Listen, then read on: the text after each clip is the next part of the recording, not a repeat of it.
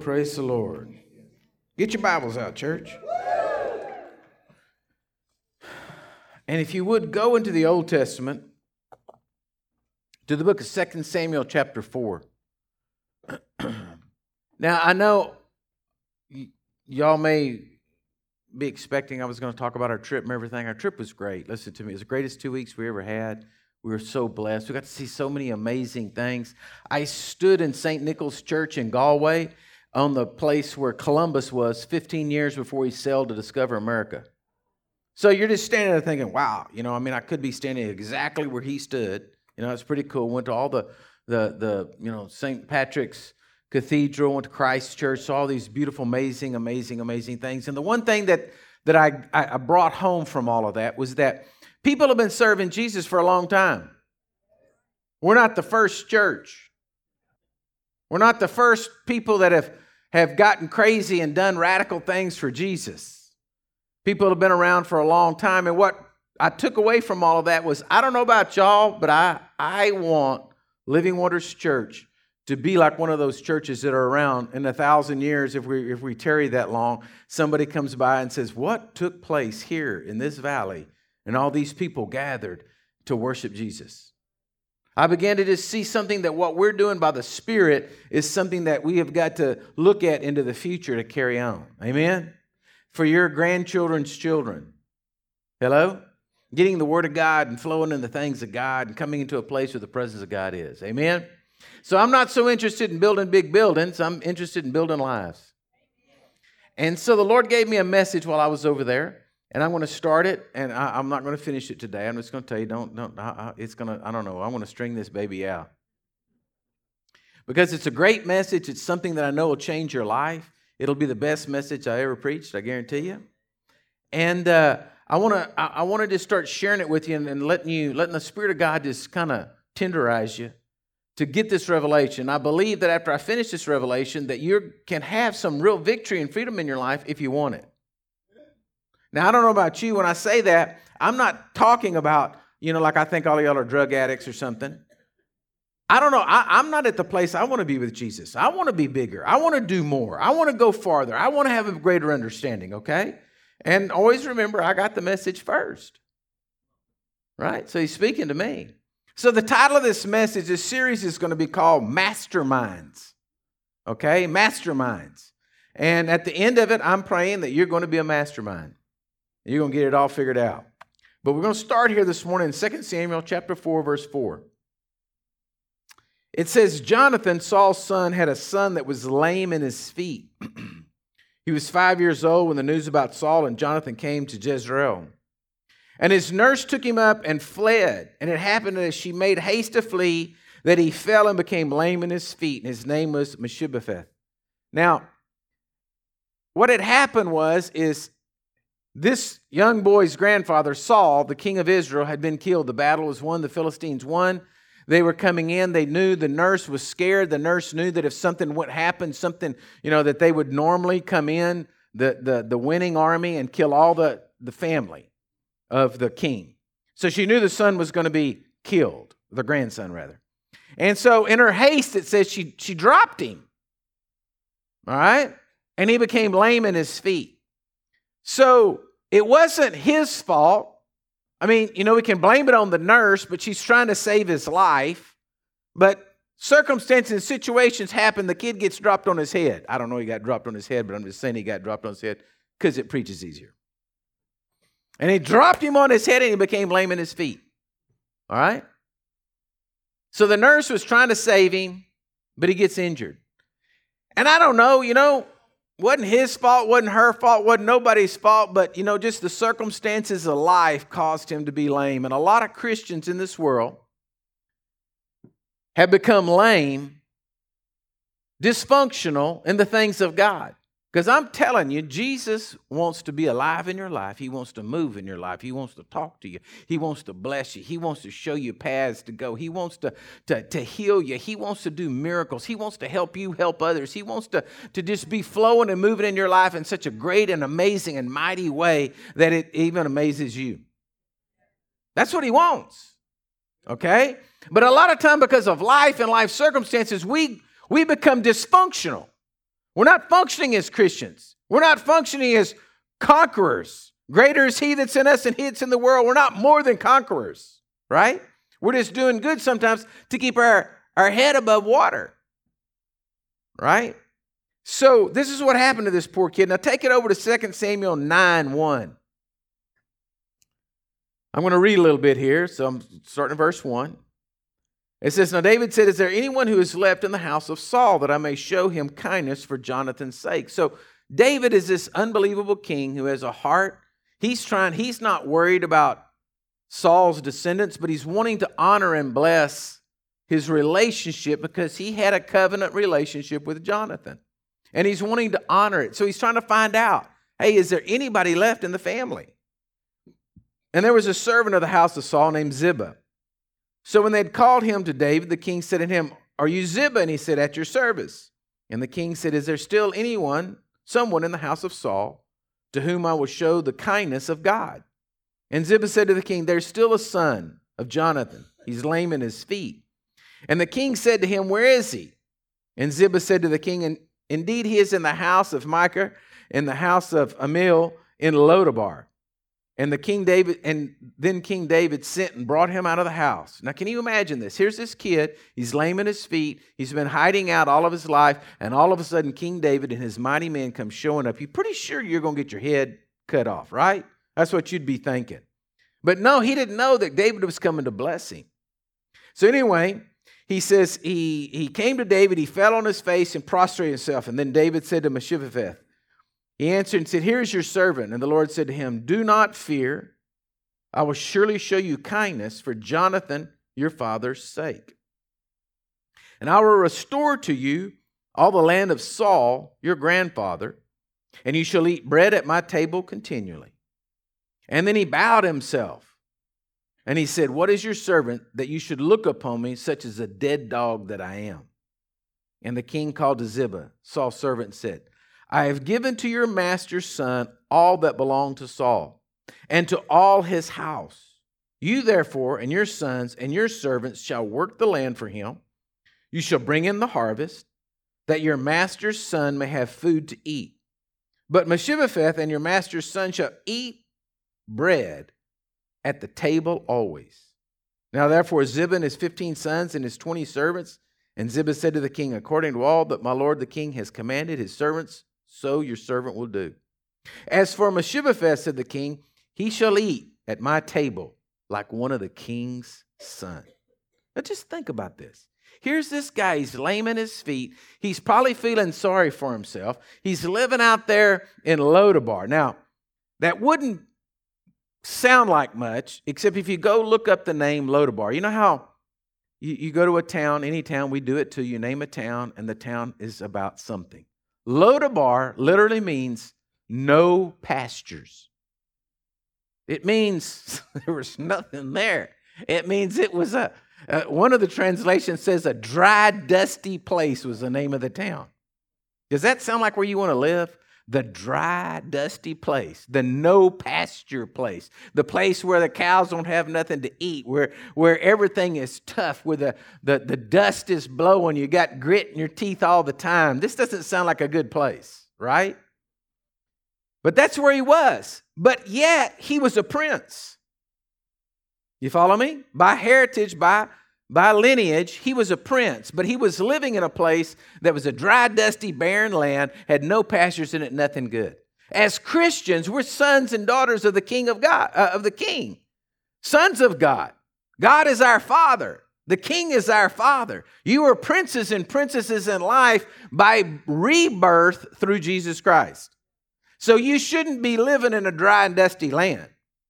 You should be sitting and eating at the King's table. That's your position.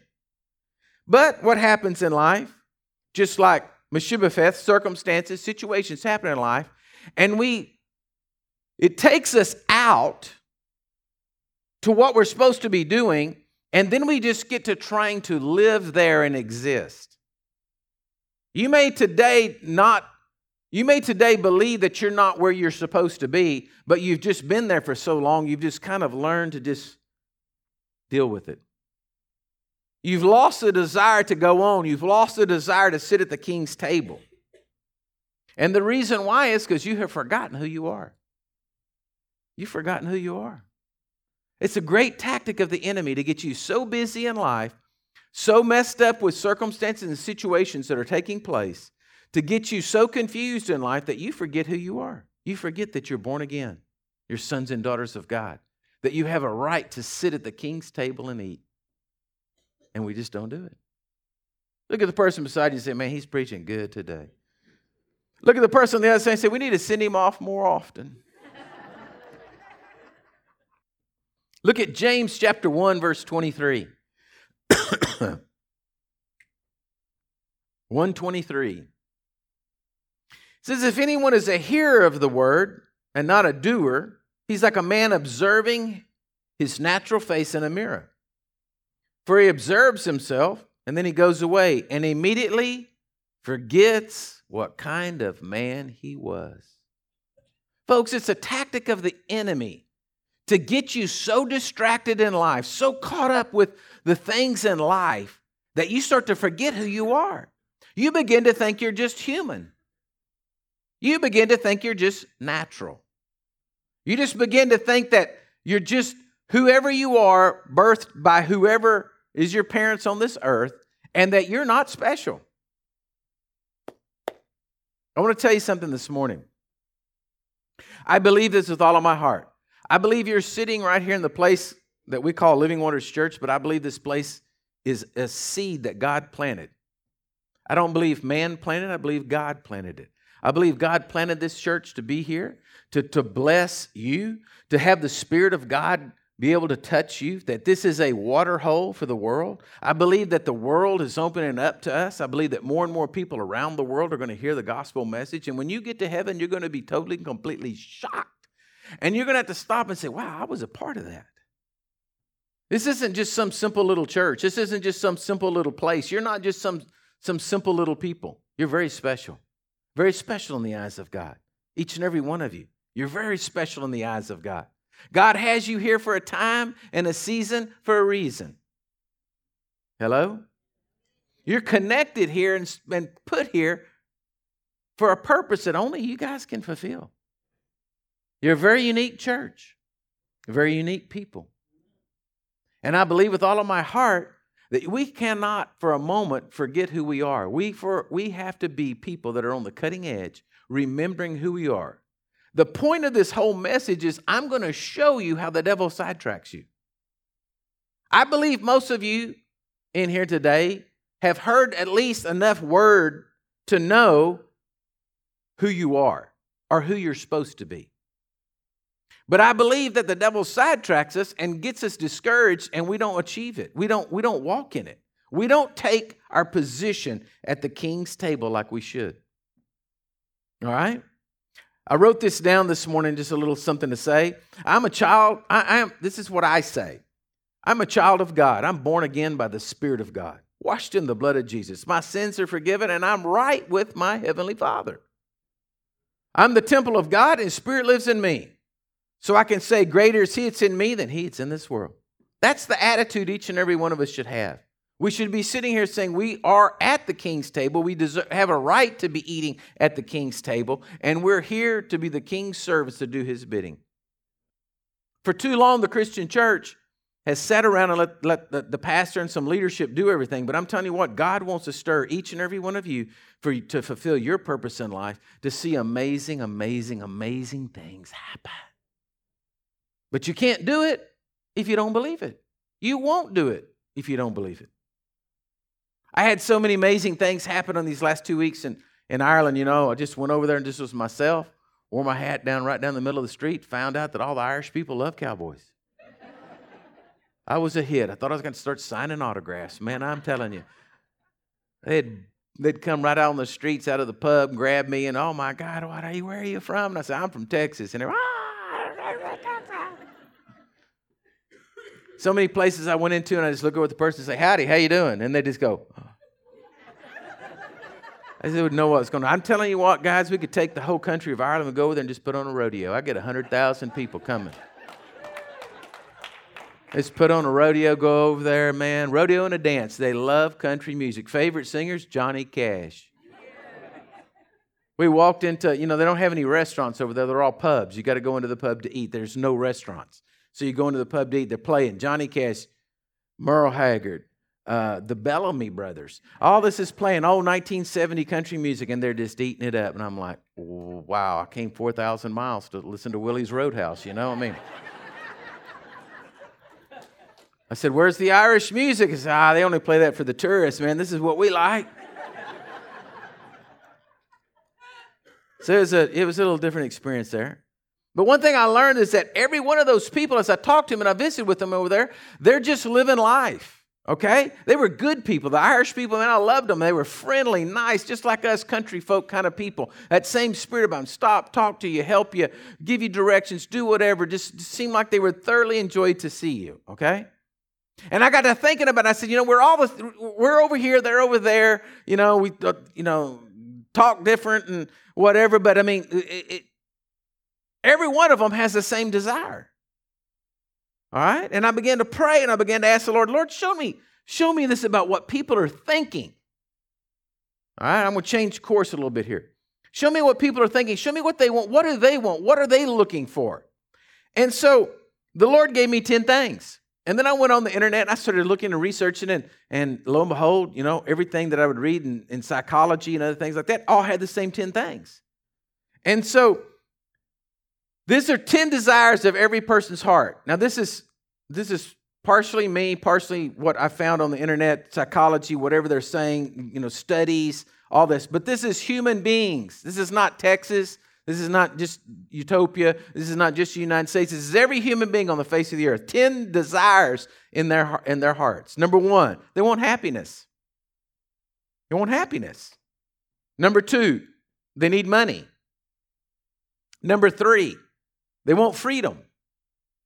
Freedom to be who they are, freedom to express themselves, maybe in some other cases, freedom from, you know, governments or something like that. Number four, peace. I want to have peace. Really, human beings, we're not looking for war. You know what I'm saying? As human beings, the normal general public, we're not looking for war. When I walk down the streets and everything, nobody wanted to fight me. Nobody, it was not war. It was all just, everybody just wanted, you know, to have peace, talk, and visit, and joy, which brings me to the second one. Number five was joy. People want to have joy. People don't want to be miserable. People aren't looking out there in the life to be miserable. Number six, they want balance. Not ups and downs and highs and lows and all this. They want balance. Number seven, they want fulfillment. Something that they're doing in life to have a purpose and a fulfillment. Number eight, they want confidence. They want to know that, that, that, they, that they are confident in what they believe and what they're doing. Number nine, they want stability. See, what's going on in the world today is trying to take out stability in everybody. Do you know that everywhere I went, I couldn't believe it. Everywhere I went over there, people, you know what they asked me? What do I think about Trump? And I was like, why are we talking politics? I don't want to talk politics. But the real root of that is do we do, do you think they're asking me, do you think America is going to stay stable because we need America to stay stable because if they're stable then we're all stable. That's what they were saying. The 10th one was they want passion. Passion. So as I got as I, started looking at these things, thinking, you know, that's really true. Human beings, no matter where we are, these are the things that we desire on the inside. And then I began, the Holy Spirit began to show me and reveal to me how much that's all the gospel is about. To give you those 10 things. To place in you and instill in you those 10 things by the gospel. So the answer is really we have the Christianity is the answer that everybody's looking for, they just don't know it. Think about this. As I read these things and, and looked up and studied this some more, I'm back to number one happiness. I said most people are looking for happiness because they're, they're looking outside of themselves for situations, circumstances, jobs, family, spouses, paychecks, or whatever to keep them happy. But the problem is, those things keep shifting and moving. And so when you're looking outside, you're never going to find happiness because about the time you think you got this one done, this one messes up. So just imagine if you're a, a, a, a person that doesn't know Jesus, you're out there in the world, and you start reading the headlines of the newspaper. What that would do to you. Because you're not, you're looking outside to make things make you look happy means your husband didn't perform or your wife didn't perform or your kids aren't doing what they said or whatever because you're looking outside to make you happy. And we all know there's only one thing that's going to make you happy in life and that's filling the void and the hole in your life with the relationship with jesus christ. That's it. Happiness comes from being, looking inside of what jesus has done for you on the inside of you. That's the only place you're ever going to be happy. If you think your spouse is going to make you happy forget it now, I want to tell you something. My wife, I got the greatest wife on the face of the earth. I'm sorry, I, I got her. She's mine. Poor thing sat there in the car with me driving on the left hand side of the road, flying around all over the place, screaming, Move over, move over, move over. I said, I can't. The trucks are coming at me. Sat there the whole time. We just had the greatest time. She loved me, forgave each other every evening. I, I, made this little simple mistake, and, and it was totally my ego. I, I, we went to the rental car place to get the car. We, we, they, they said, Do you, uh, we want to upgrade you. Well, upgrade? I'm always taking upgrade. Yeah.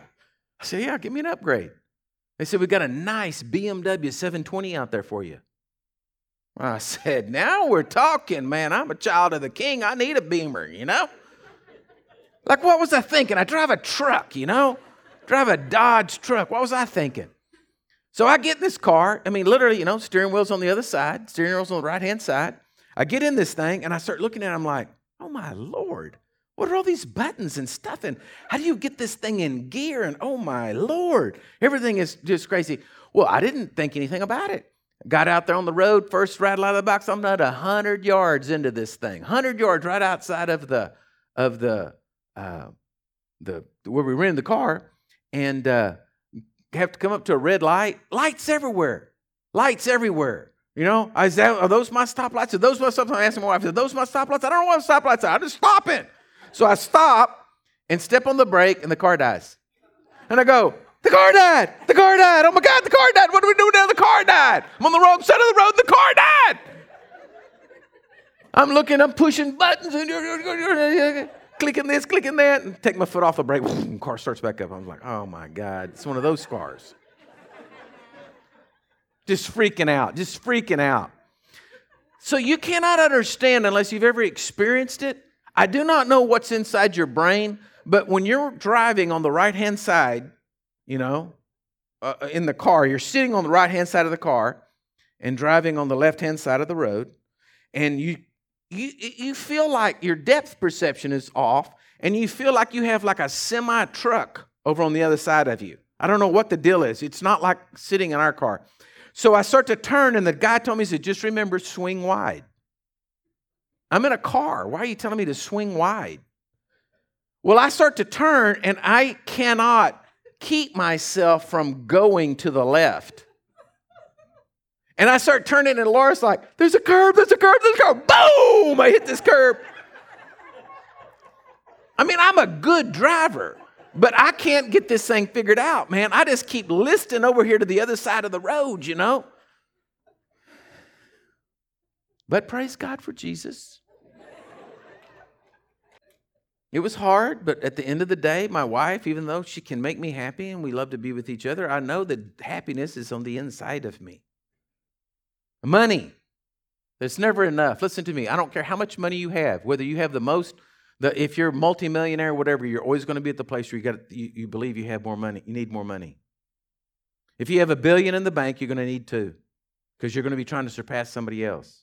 You say, Oh, I wouldn't be like that. Yes, you would be. Because you may get out of the hole that you're in and get to another level. But if you don't have a, a, a comprehension of what money is for, then you're going to need more money because you're going to build yourself up to another level, and then you're going to need more money, and then you're going to go up to the next level, and you're going to need more money. It's just going to be a continual thing of torment until a person realizes that money is nothing more than a tool. Money is a tool, it's a tool to advance the kingdom of God on the face of the earth, and that's it. And when you get that down on the inside of your heart, you'll always have enough money. But until that's down on the inside of your heart, you're always going to be at the place where you need money. Okay, here we go. The gospel has an answer to what people are wanting. The second one, freedom. Or the third one, freedom. Okay, so many times we think about being bound by habits. But the truth of the matter is, people are bound in all kinds of things hurts, pains. What, do we, what, what does he offer? Jesus offers freedom freedom from all the things of life, freedom from, from, from the, the, the, the, the, the circumstances, the, the, the lame legs that has happened to you in life. He offers you freedom. See, the gospel has an answer for everything that the people want. I'm trying to tell you this morning, you already have what the world is looking for, no matter where you go in the world, they're all looking for these 10 things. You already have the answer. It's already on the inside of you, but you've got to get so proficient in working in it that you can then tell somebody else. If you're bound up yourself and somebody says, Man, I, this looks like everything's just, nothing's going to work right, and you say, Yeah, I don't, I don't, I don't know what is going to happen. Well, then you're not being much of a witness. Hello? You're not telling people the answer because you're not seeing it in your own life.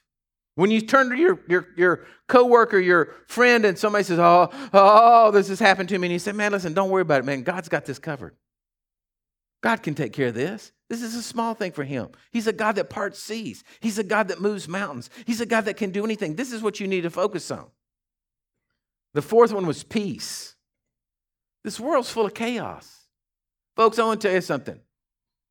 I, I know there's a little bit of shock for me, we live here in Utopia. You would go to San Antonio, which still feels like a small town.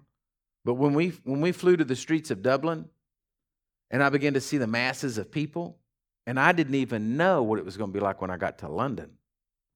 Oh, pray God never sends you to London. I have never seen so many people in my entire life. I, I, I, I was just I was just dumbfounded. I was like, "What are y'all doing?" I mean, just herds of people. But there's chaos in this life and chaos in this world. Everywhere you go. Y'all heard about the big, the big scandal that happened about the, the travel agency that went broke and left 600,000 people out there, you know? I never even knew anything about it. Thank God it wasn't our travel agency. We're just waltzing through the airport trying to figure out how to get through uh, you know, the line without being strip searched. That's another whole story. There's no peace in this world. You're not going to find you're not going to find peace in this world, in this situation. Peace comes from knowing Jesus Christ. Amen. Peace comes from having a relationship that you know you can talk to the Son of God. That's the only where peace is going to come from. To knowing that you have a right to be at the king's table to understand your position at the king's table. There's no other place peace is going to come. The fifth one was joy.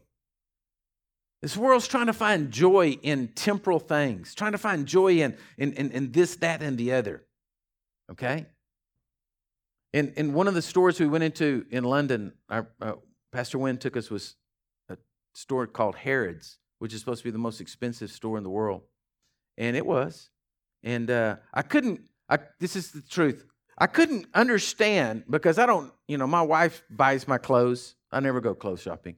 But if I find out how much she spends for a shirt, I'm like, freak out. Like, what do you mean you spent more than $12 for a shirt? I mean, what are you talking about, you know? and so she doesn't tell me, and she just buys things for me and tells me to wear them because they look good. And so that's what I do. And, and I don't have any idea, any concept of the value of clothing, okay? So, but I, but Harrods has a meat market. So I go into the meat market because I can understand meat. And I go in there and I start looking, and I'm down at the I'm down at the counter and I'm looking, I'm like, what? And so I figured it up and I asked the guy in the back, is that right? A pork chop. You know, a, a nice three quarter inch pork chop. Good looking one. 55 American dollars for that pork chop. I said, What'd you feed the pig? What could possibly make that a $55 pork chop? I mean, it tastes like chocolate when you eat it or what? That's ridiculous. But it's supposed to be the finest pork ever. So seeing things like that, maybe, and so then I got to thinking about it. I said, you know, that pork chop's not going to spoil in there. Somebody's going to come by. Somebody's got the money to pay that. $50,000 watch on the low end. I said, Who's going to buy a $50,000 watch? Somebody will, because that store couldn't stay open if people didn't come in there and spend that kind of money. Now, you know, of course, me, y'all know me. I had to go to Holland and Holland. Holland Holland, if you don't know, is the finest shotgun manufacturer in the world. So I go in there to look at their, their shotguns and their double rifles, which I've always read and heard about, starting at about $125,000 a piece. I knew they were expensive. I wouldn't, the sticker shock on that wasn't so bad because I knew what to expect. I finally found one cheapie in there that wasn't didn't have any engraving on it. It must have been they must have dropped it on the floor or something. Sell it for forty five thousand, you know. I couldn't find anything in the store to buy. I was going to buy something. I, there was a knife there, and I thought there's some custom knives, and they weren't any better than Mr. Waltz's knife. Looked just like them, and I thought, well, you know, I'll buy a knife. Says, hot, hot. Looked like it's hundred dollars. but my glasses on. Said, oh, that's eleven hundred dollars. Okay, forget that. Couldn't even find a cap, no T-shirt, no nothing. Couldn't afford anything in the whole joint. Finally, just went outside, took my picture out in front of it, and said I'd been. You know, I had been there.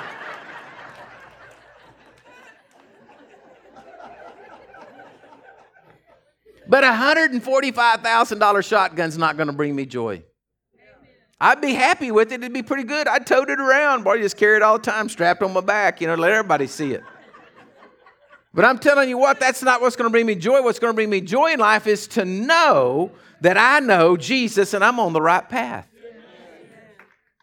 You follow me? We got the answer for all of it, church. You got the answer for everything the world's on, and whether they're Irish or English or Welsh or, or good old Americans. You got the answer. The sixth thing is is balance. We got to have balance in life. Well, listen, you cannot have balance. Okay? You can't have balance unless you're on something sturdy. You got to know that you're already on the greatest standard, strong, immovable rock called Jesus. And then you can have some balance. When I went through some of these churches and some of these places we saw, we went to the Rock of Cashel, which you have to just go look it up and say it's unbelievable. It's a huge, amazing church slash fortress built on this hill in this town. And we went up in there and I looked through it. There's, I mean, I was looking at the architecture. I'm like, how could they have built this in huge vault, groin vault ceilings and all this stuff. And then I walk over there and I look and I, you know, it's a church. It's an old church. And, and you can see this is where it would have been. And wow, there's the altar. And what's behind the altar? But in, carved in granite, Jesus on the cross.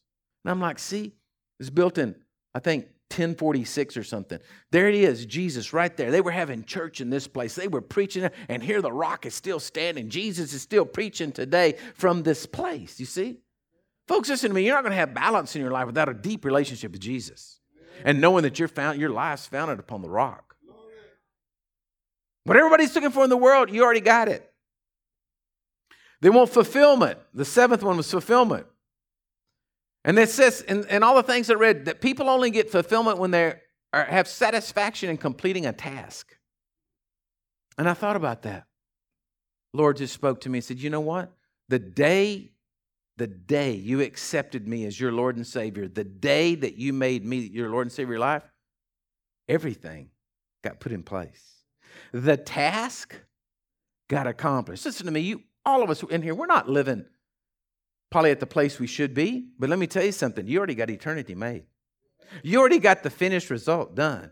You already did the most important thing. You made Jesus Christ the Lord and Savior of your life. You already did the most important thing, got your sins washed away. You already did the most important thing, got a relationship back with your Heavenly Father so that when you die, you're going to heaven. Amen. What else is there? Hallelujah. You already got the greatest thing to say, man, I am fulfilled in life. I already made the best choice of my life.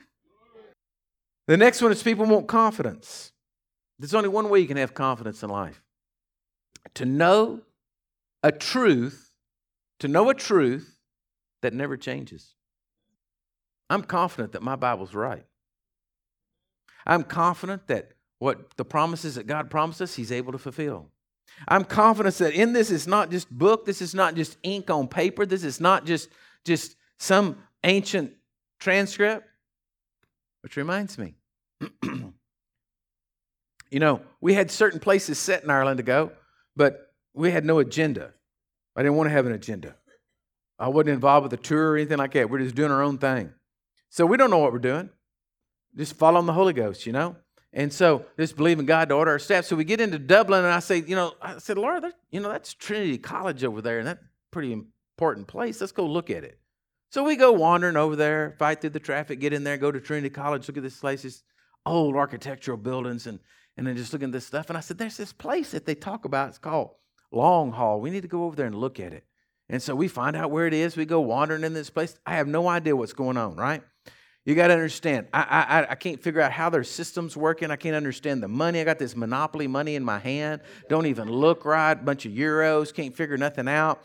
I just walking along, just handing people money. Man, I don't know what to do, you know? And so, so you, so we went in there. The guy, I said, "Well, you, uh, is this Long Hall?" And the guy said, "Yes, sir." I said, "Well, you got to go on a special tour or nothing?" He says, "No, sir. You just got to, you know, just you just go in the front right there in the pay, and you can go in." And so I wander in there, and they say, "Yes, sir. There's, a charge. How much you want?" You know, I'm throwing money around. We walk in there. I'm going through this place. I'm looking. There's something on exhibition. Have no idea what it is. There's something there that's being exhibited. And so I'm walking through, and I'm looking at and reading it and reading the stuff, and it's talking about this thing, and I'm like, what is this? And, and it says it's the book of Kells. And I'm saying, the book of Kells, what's the book of Kells? And I'm looking, all of a sudden, and all of a sudden it just starts revealing. I'm like, wait a minute. This is a manuscript of the Bible. And then I start getting in depth and I start reading. I said, get up, get Laura, get Laura. Come on, come on, come on. I said, look, this thing is a this thing was done in a monastery in 800 AD. This is a transcript of the Bible is what this is. So we go in there and find it. There it is. A, ma- a manuscript of the Bible translated in 800 AD by monks. And I'm looking at Mark chapter 15. And I'm thinking to myself, this, this is this is the truth. This is this is my Bible. This is this my Bible came from this. When I read on the little side notes and it says some of the ancient manuscripts, I'm looking at it. And I'm freaking out. I'm like, we didn't know we were going to get to see this thing. It just happened to be on exhibition while we were there. So then I said, well, man, I don't even what I came to see, and I already see more. Woohoo, can't believe this. Walk up in the middle of long. I'm like, oh, man. Look at Laura and said, man, Toto, we ain't in Kansas anymore. Huge. Has every book in just books on top of books, books from Plato, Aristotle, all the books of ancient writings and stuff in this thing. I'm like, I didn't know this existed. It was just like something God was doing it. But what got me was, is God took us there, and what did we get to see? A validation of our word. A validation of our word that it's true, that, that what God has promised, He's been around since 800 AD proclaiming. You're not going to have stability in life. You're not going to have confidence in life, rather. You're not going to have confidence in life unless you know that what you believed in is true. If you're still trying to figure out is God alive or not, well, listen, you're you're you don't have any confidence in that. If you're not sold out right now that Jesus Christ is the Son of God, if you're not sold out right now that God the Father will bless you, He will perform everything He said He would do, if that's not already sunk down on the inside of you, if you're still standing around saying, Oh God, why is this happening to me? Then, folks, listen to me. You've missed and you've been lied to, and you're not going to have confidence because you don't have the truth settled down on the inside of you. The whole time we've been praying, I know y'all were praying for us. Y'all were praying for us the whole time we're praying because I've never been to Ireland. I've never been to any of any of those countries over there. I've been traveled all over the world, but always had somebody there to pick me up. This is the first time in life I just blundered out of the plane. So I mean, we land like we know what we're doing in Dublin. We're walking along, and I told her, Laura, I said, man, we just need to pray. God's going to do something here. I said, I, I, can't, I don't even know where we are. The airports are weird. Everything's weird. I don't know what we're doing. I said, I just know we need a taxi and just pray that we get a good taxi cab driver. And I thought, man, I don't have any money, you know, because I didn't have any euros. So there's an exchange place. We exchange some money. I get in there. I ask the lady, I said, where do you go get a taxi? And of course, she's just like, I love your hat. Your hat is so amazing. I was like, thank you, ma'am, but where do I get a taxi? And so we go down there Everybody's just like, they're all sitting around this like the taxi stand. Everybody's looking around. All of a sudden they stop, you know, looking at us coming down the taxiway. And, and I said, I need a taxi. This guy gets out. I'm not joking. He's 84 years old, the taxi cab driver. He gets out, young. Sorry, Bill. He gets out. He gets out like this. He comes walking over there real slow. We got our two bags of luggage there, and he looks up at me and says, Do you think you can put that in the trunk? I said, Not a problem, sir. Just get out of the way. Let me put it in your trunk. So we start going. Kind of find out the little man's a Christian. He loves Americans. He just so excited to see us. He tells us all the places to go, everything to do. Gives us a card, to, a, prayer card for us. To, and he said he'd be praying for us the whole time. And then came and picked us back up and took us. And just God had set it up. I mean, there's just taxi cab, taxi cab, taxi cab, and we get the godly man. You with me? God just got you. Got to know that when you're praying, God's going to do something. And I mean, we're country bumpkins, just wallering, and you know, I mean, oh, God, you can't even imagine. I mean, I thought I was pretty well traveled, but this was completely out of my norm. The ninth one was stability. You've got to know stability. Listen, you've got to know you're only going to have stability when you know that the creator of this world is your father. So when the doctor says to you, you have cancer, you can look at the doctor and say, okay, let's deal with this, but I know the Creator. I know the one who blew breath into me. And, and let, let's find out what He has to say. Are you with me? Then you have stability because you know in whom you have believed. And you're fully persuaded that He's able to perform what He's promised. And then the tenth one, passion. You're not going to have passion in life. You're not going to get passion. You're not going to find anything to be passionate about until you understand your purpose in life. And you live, listen, you live for how great He is. Hear what I'm saying? You're not truly going to have passion in life until you understand your purpose and how great Jesus is that you're living for. Folks, the thing about life is, is I just want to please Jesus. I know y'all do too. I just want to please Jesus. I just want to get to heaven and hear Jesus say, Well done, thy good and faithful servant. I do not want to get to heaven and see Jesus like this and say, Well,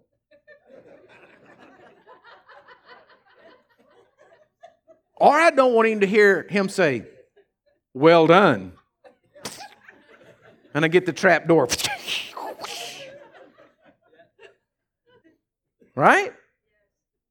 I want to hear him say, Well done, thy good and faithful servant, so that we performed everything and had the purpose of living for him. But listen to me. If you love Jesus, see, some people say, I, I don't really understand how you do that because I, I don't know how you love Jesus. You can't see Jesus. Wait a minute. I love everything about Jesus. I love that he's righteous. I love that he's just. I love that he is compassionate. I love that he is graceful. I love the fact that, that God makes a world and he sits back and he's not really worried so much about time. See, all the things about God that I know from reading my Bible, I love it. I love it. I love it that he's a just God and he's a righteous God, and nobody's going to get away with the things that they think they're going to get away with. I love it. I love every, everything about the nature of God, the nature of Jesus. And when I read the scriptures and I see how cool Jesus was walking on the earth, I love it. I love him because that's who he is. When you get to that place in life, that is passion. I love how he rescues orphans. I love how he takes a little church and then blesses us and we give like a like a mega church. I love how that this little church can affect nations. I don't know what God's doing. I don't know how he's going to exactly work everything. But Pastor Wynn and I were there together and we I went into his house and into his studio and we cut a video and, and I, I was talking about finances and then he's launching that onto his website. So then the water hole is going to be connected in with 143 other countries of people that are out there doing that. And then we're going to connect him with us and, and use his discipleship material. But all of a sudden, you know, uh, the world just opened up. I don't know what it's going to look like. I don't know how it's just kind of scary for me. We're going to try to cut videos over here to send over there, and there's a lot of things we got to do and, and, and, and get figured out. But I'm just excited about that there may be a whole bunch more people in the world know about Living Waters Church. Okay? That's exciting to me that we could be helping more people and more people and more people. But then it's kind of scary because you know how it is the bigger the family gets, you know, the more issues you deal with. Somebody said to me the other day, Why do you need so much money? I said, I got 143 children. You ought to, you need some cash. You just take care of two or three. I need I got 143 we're trying to take care of. All right? 143 we got to put to, send to college. You're trying to believe God for the college fund for your children? I got 143 to believe for, you know? So, yeah, we need some cash. But you know, I'm not worried about it. You know why? Because I got stability, I got passion, I got confidence, I got fulfillment in the one in whom I know. Folks, you already have the answer. Now, let me show you this in the scriptures. Go to 2 Peter 1 3. 2 Peter 1 3. 2 Peter 1 3. It says, according as his divine power hath given to us all things. Everybody say all things. If it says all things, is there anything that's left out? Could it be anything left out? Could Jesus say, I'll give you all things, and then, oh, but we didn't include that? How many of y'all have ever done, you know, insurance policy? Whoo, yeah, we got you covered. Oh, but not for that. Hello? You didn't read the fine print? How many of you have gotten had had that have had that call? You know, you, you, you uh, had an accident, had this happen. Oh, I'm sorry, we don't cover that. You said you took care of everything. No, well, but not that. That was a separate policy you had to buy. Aren't you glad Jesus isn't like that? When he says all things that pertain unto life, all things that pertain to life. So, does that cover everything that you're going to face in this life? There's nothing that he's, there's nothing. Hear what I'm saying? There's nothing. Nothing that you can face that he hasn't got covered. I don't care if it's a bump on your nose, he's got it covered.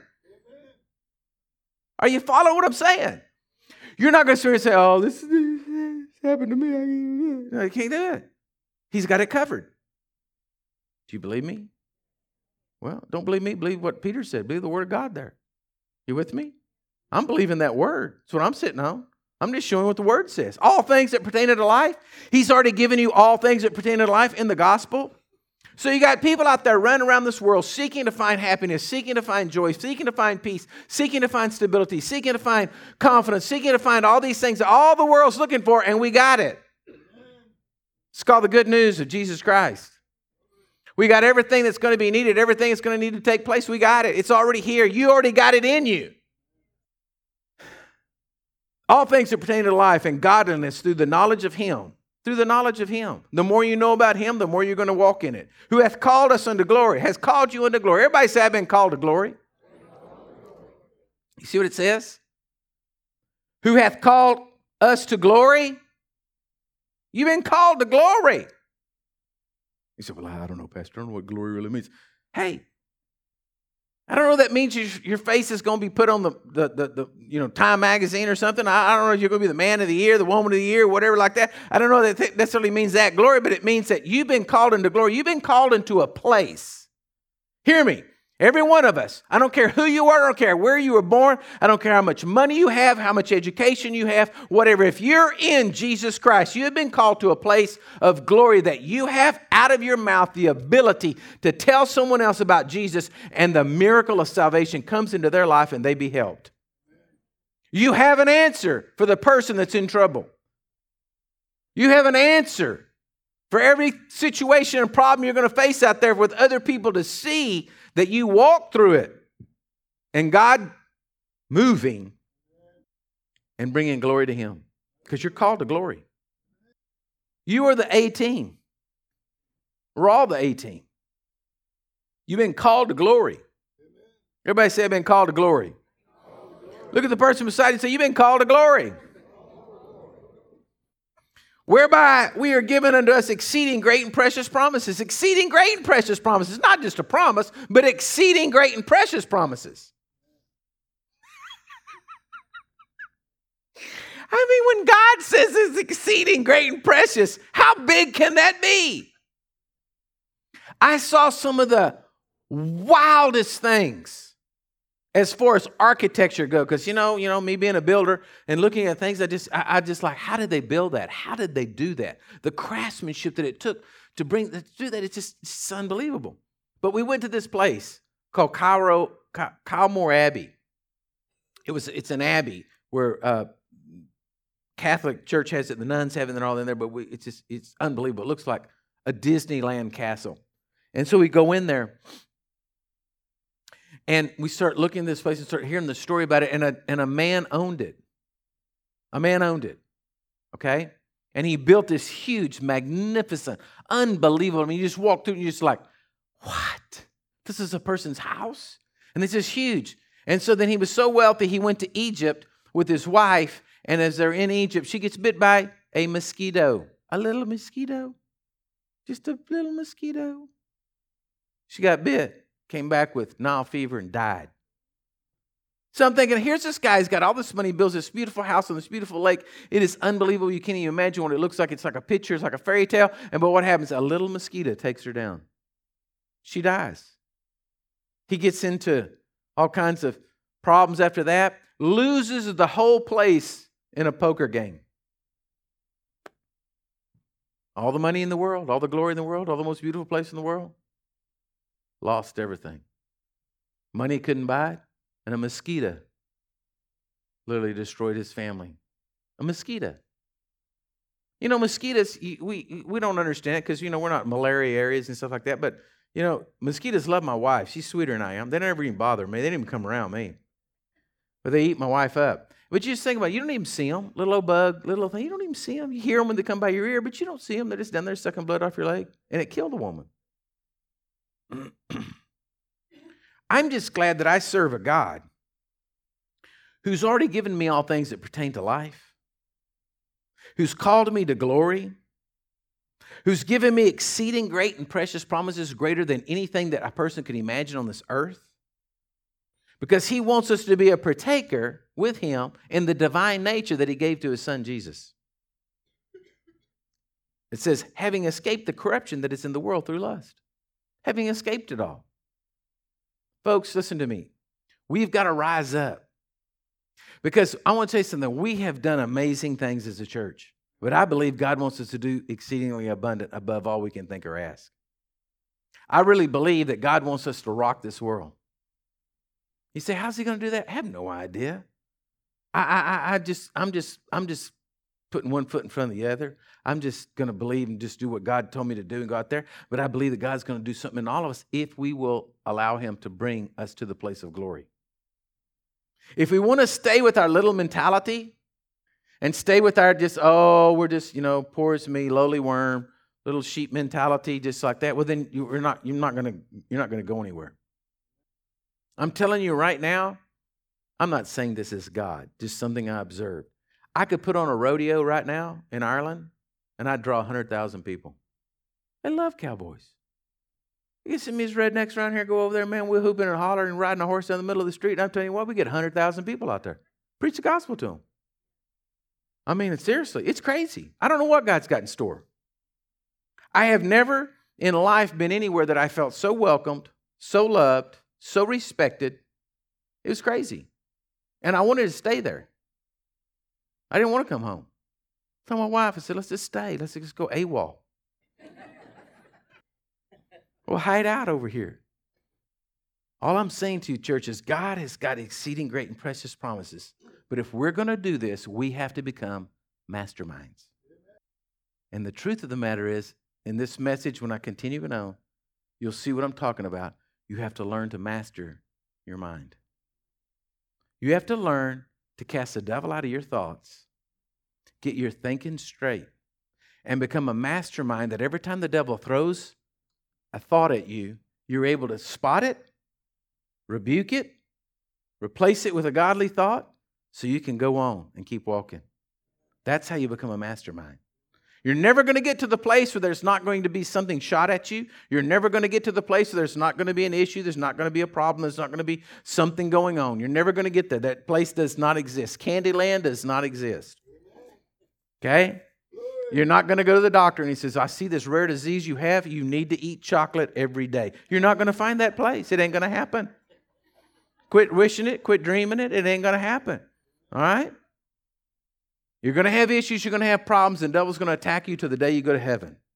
But if you get control of what goes on up here in the, and, and, and begin to see the avenues and the ways that you're hurting yourself by believing the enemy's lies, the days that you're keeping yourself discouraged or depressed or in poverty mindedness or in fear, and you get this straight right here, well, then you will become a mastermind and you will be walking in the glory that Jesus has for you. And I believe at the end of this series, I'm going to show you some of the simple things and you're going to get it. Amen? So look at the person beside you and say, you know, I'm going to be a mastermind. Amen. Well, close your Bibles and stand up if you would. Can I have my prayer team come down here, please? But all of those of you listening and watching today, listen, wherever you are, I don't care what country you're in, where you're at, listen to me. Jesus loves you. And no matter where you are and what you've done, He loves you and He wants to come into your life. That's the greatest step that you can ever make. Everything I've preached today, all those 10 things you're looking for in life, you're not going to find happiness, you're not going to find joy, you're not going to find peace until Jesus Christ becomes the Lord and Savior of your life. If you're out there and you're listening or watching and you don't know for sure, that He is your Savior, if you're right with God, well, then right there where you are, stop. Right there. Ask Him to come into your life. Ask Him to save you. Ask Him for the, the, His blood to wash you and cleanse you of your sins. And He will, right there, wherever you're at. If you're in here today, listen to me. I want to I want you to understand we got a prayer team up here. We got people here that will pray with you. If you need anything. They're up here to pray for you. But if you don't know Jesus Christ as your Lord and Savior and you're in here today, you need to come up here and you need to talk to one of these people and just say, let's look, pray for me. Just pray for me. And they're going to help you and they're going to lead you to Jesus. And the minute that you give your life to Him, the power of God is going to come into your life and you're going to finally find what true joy is all about. Amen? So I want y'all to grab hands here and just hold your hands here in agreement. All of you out there listening and watching, listen to me right there. Just pray this prayer with me and say, Jesus, come into my life. Right now, just, just forgive me of my sins and let me live a life with you. And He will. Lord, I just pray over each and every person in here today. I pray, Heavenly Father, that right now that their eyes would be open, their understanding would come alive. That, Lord, every trap that the enemy has, every, everything that he's laid in their life that keeps them out of the exceeding great and precious promises, that, Lord, right now you would open up their eyes and open up their heart, and that they would begin to see what they've never seen before. They would begin to understand what they've never really understood before. And that you would bless them, that you would touch them, and that, Lord God, you would break those chains off of them so that they could be whole and walking with you. Father, I just believe that this church is going to go to greater levels. I believe, Lord, you're bringing people in from the north, south, east, and the west to come in here to set their agreement with us that, Lord, that we can reach the world for you and tell them this good news. So, Lord, I declare that they are amazing, unbelievable, awesome Christians. And I thank you for it, Lord. Bless them now and give us people this week to go preach to and tell the good news to, Lord. In Jesus' mighty name.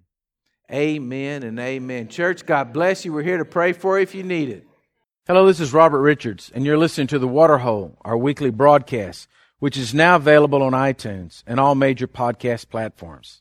You can also watch the weekly video broadcast on our YouTube channel. Links in the description. I pray this has been a blessing to you, and if you've enjoyed this message, please share this with a friend. God bless you, and remember, no matter where you are and what you've done, Jesus loves you.